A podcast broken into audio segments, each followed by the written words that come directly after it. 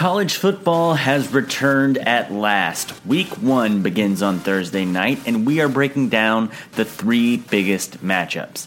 It's August 30th. My name is Connor Tapp, and you are listening to the 24 7 Sports Morning Blitz.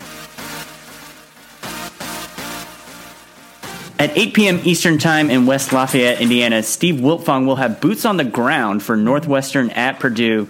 Steve, I took some heat from Morning Blitz producer Sam Hellman for implying on an episode earlier this week that this game would not be very interesting. It was an honest oversight on my part. I'm just so conditioned to Northwestern Purdue epitomizing the least exciting aspects of the Big Ten. But this is not your older brother's Purdue. And I think there's plenty of meat on the bone here for college football nerds to sink their teeth into. Steve, what are you going to have your eye on on Thursday night? Well, first of all, Northwestern has been both teams have been good in your lifetime, and uh, Northwestern's won ten games three times under Pat Fitzgerald. Uh, which prior to him being at Northwestern, the program I believe had only done it twice, and once was with him as a player. So uh, he's done a fantastic job with Northwestern. Purdue, uh, prior to Jeff Brohm arriving, I, I, I will say uh, the four years before Jeff Brohm arrived, they only won nine games. They only won three Big Ten football games in that four year span. Jeff Brohm won seven in year one and, and won four Big Ten games last year, won a bowl game. Northwestern comes into this ball game with the longest uh, winning streak uh, among Power Five football programs with eight. Uh, both won postseason games. Northwestern, I think, I think the first thing everyone's looking to see going into this ball game is Clayton Thorson, Northwestern's quarterback who tore his ACL in their bowl win over Kentucky. Is he going to play or not? And Pat Fitzgerald hasn't tipped his hand. On the depth chart, it says Clayton Thorson or TJ Yates uh, at, at the quarterback position. So will, Clay, will Clayton Thorson play? Uh, he's a, he's a former top 247 recruit in the 24/7 Sports Player rankings, a, a, top 100 guy, as a matter of fact, from Chicagoland that chose Northwestern over Penn State and others. So a touted guy uh, who who is a pro prospect uh, a first uh, potential first round guy, but a, a first four round guy for uh, for sure, based on the consensus uh, we're hearing out there on, on Clayton Thorson right now. So, want to see if he plays. Then Northwestern has to replace Justin Jackson, their four year starter at running back. Jeremy Larkin showed a lot of promise at the end of the year in a reserve role, uh, a former standout from the state of Ohio at Cincinnati LaSalle. So, looking forward to seeing what that offense does if Clayton Thorson's out there and, and, and checking out Jeremy Larkin. Then with Purdue, uh, they only have one top 50 recruiting class on the entire roster, and it's the one they just signed. So uh, Jeff Brohm uh, and this staff, I think, were magicians last year, maximizing uh, everything they had to to get seven wins. They're going to have to do that again, I think, to get to six and six and, and get to a bowl game. Um, I think we'll see a lot of young guys out there. They lose a lot of a lot of players on a defense that really helped uh, turn it around. Defensive coordinator Nick Holt didn't get enough credit for Purdue's turnaround nationally. He certainly did around these parts, but Nick Holt's not a defensive coordinator.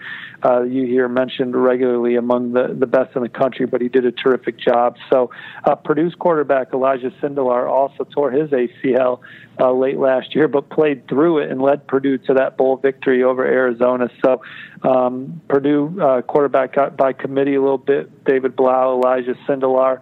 Um, Purdue uh, look forward to seeing Rondale Moore, top two four seven receiver. He's expected to make an impact as Purdue tries to get more dynamic on offense.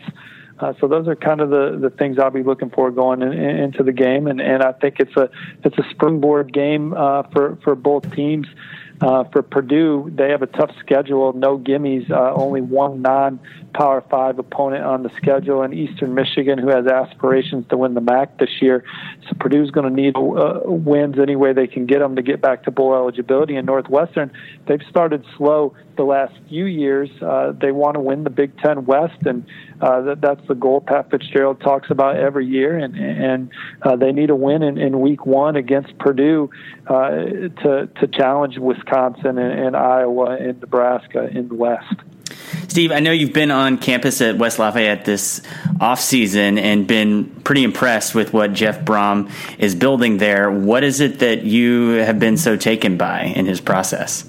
Well, I think that with with Jeff Brohm, it, it comes down to that the the the um, kids love playing for him. He's incredibly innovative uh, on, on offense, and he's just fun. He's just fun to to to play for. Uh, a guy that'll call any play at any time. Uh, they'll run trick plays, they'll run gadget plays, um, but mainly him and his staff they they just maximize the talent they have on the roster. You saw that last year, zero top 50 recruiting classes. Most of that team uh, last year that Purdue won seven games with, uh, I would venture to say 80% of that roster at least those kids only had one Power Five offer, and it was it was from Purdue. So it was a team full of guys that no one else in in the Big Ten wanted, and they went out and won four conference games, gave Wisconsin hell uh, up in in, in Madison, uh, and was in that ball game late. So uh, just how hard the kids play, and, and how bought in they were. The, those kids were hungry to win. Uh, after not winning uh, under the previous regime, and, and Coach Brohm and his staff got it out of them, and, and then the beautiful facilities that they they uh, they've built up there.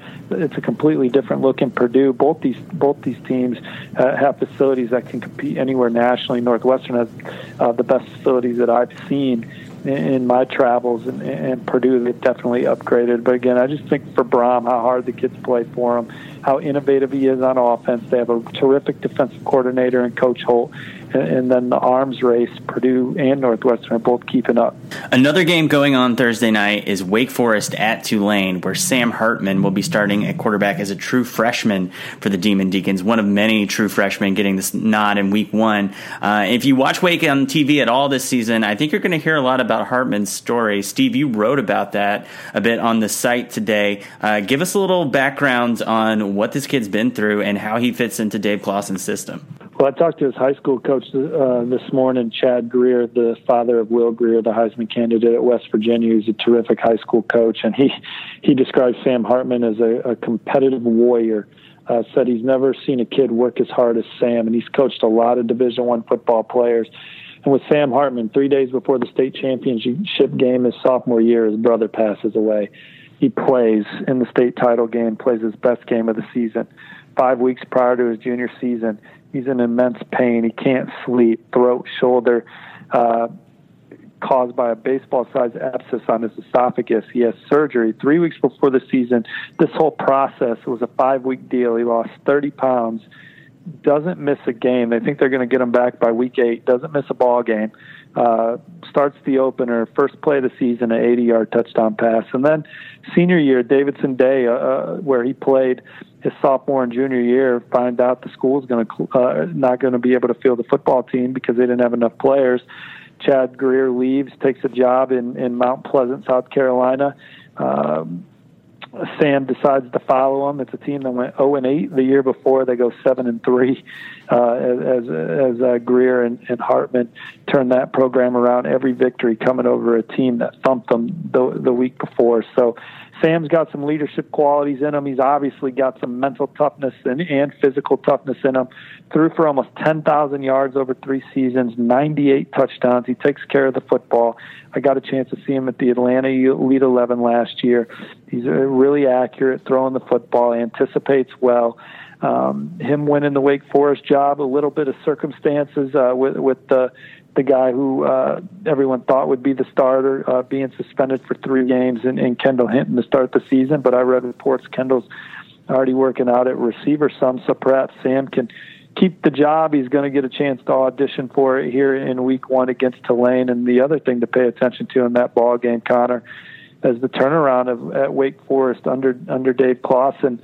Three and nine his first two seasons. They went seven and six two years ago, eight and five last year uh, each season ending with a bowl win. If Wake Forest can take another step forward this year, especially with a true freshman quarterback, I think that you you, you may see Dave Clawson as one of the hot names in the next coach carousel. Steve Wiltfong is director of recruiting for 24/7 Sports. You can find him on Twitter at swiltfong247. Thanks so much, Steve. Appreciate it, Connor. Thursday night's games kick off at 7 p.m. Eastern when defending national champion UCF, don't at me, Alabama fans, travels up to Storrs, Connecticut to take on Randy Edsall's UConn Huskies. Here to help us look ahead to that matchup is Jason Beede of Knights 247. Jason, obviously some pretty significant turnover from last year's team, both on the field and on the sidelines. What aspect of this game are you going to be keyed in on as you try to calibrate your expectation level for what UCF can do in 2018? Uh, one of the biggest things for me in terms of the staff, you know, it's a new, it's entirely new staff, and I think they'll, I think they'll figure things out. But on, on the field, in terms of actual football, you know, there's going to be no, there shouldn't be any quarterback problem in McKenzie Milton. Their running backs and wide receivers are very talented. I think the biggest uh, thing I'll be watching for tomorrow night against UConn is is the offensive line.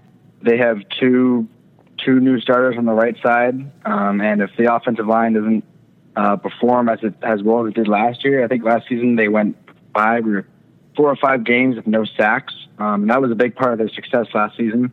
Even at the even in the in the Peach Bowl when they beat Auburn, you know, if if the offensive line can't can't perform, uh, the running game breaks down, and then nothing's really happening on offense. Um, even if you do have McKenzie Milton, it's hard to perform well if you're not getting any blocking on your on your right side. Um, so that's that's going to be one thing I'll be watching for tomorrow night to see how they perform. UCF enters this game as a 23 and a half point favorite on the road.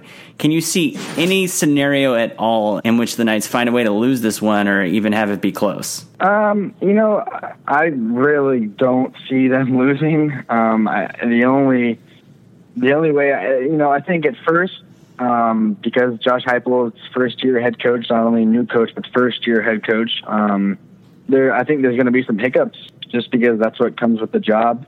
Defensively, Randy Shannon knows what he's doing.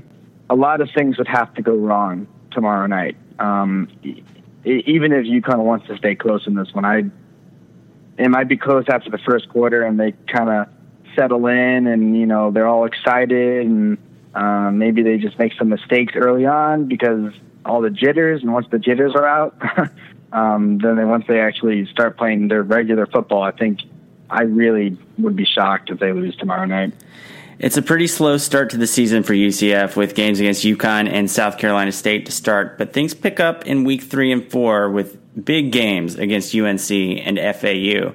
Uh, what mm-hmm. area, you mentioned the offensive line, what areas would you like to see the Knights answer some big questions in the first two weeks of the season that would really shore things up entering that critical stretch? Yeah, another side on the defensive side of the ball, uh, defensive end, uh, replacing uh, Shaquem Griffin, um, and li- at the linebacker position as well. You know, you have Pat Jasinski stepping in as he, as he was good last season. Then you have Sean Burgess Becker. Um, he's starting for the first time this year. Um, on the other side, at weak side, you got uh, Eric Mitchell. Defensively, I think there's some. I think there's some uh, leadership holes to fill. Um, I think they have the talent, but Shaquem was such a voice in the locker room when facing adversity. Uh, I'll be. I mean, the the obvious answer of who's going to replace him is Pat Jasinski, but still, it's it'll be interesting to see how they perform defensively um, at the linebacker position and on the defensive ends. Jason is the publisher of Knights 24 7. You can find him on Twitter at The Real Beede. Thanks, Jason. Yep. Yep. Anytime.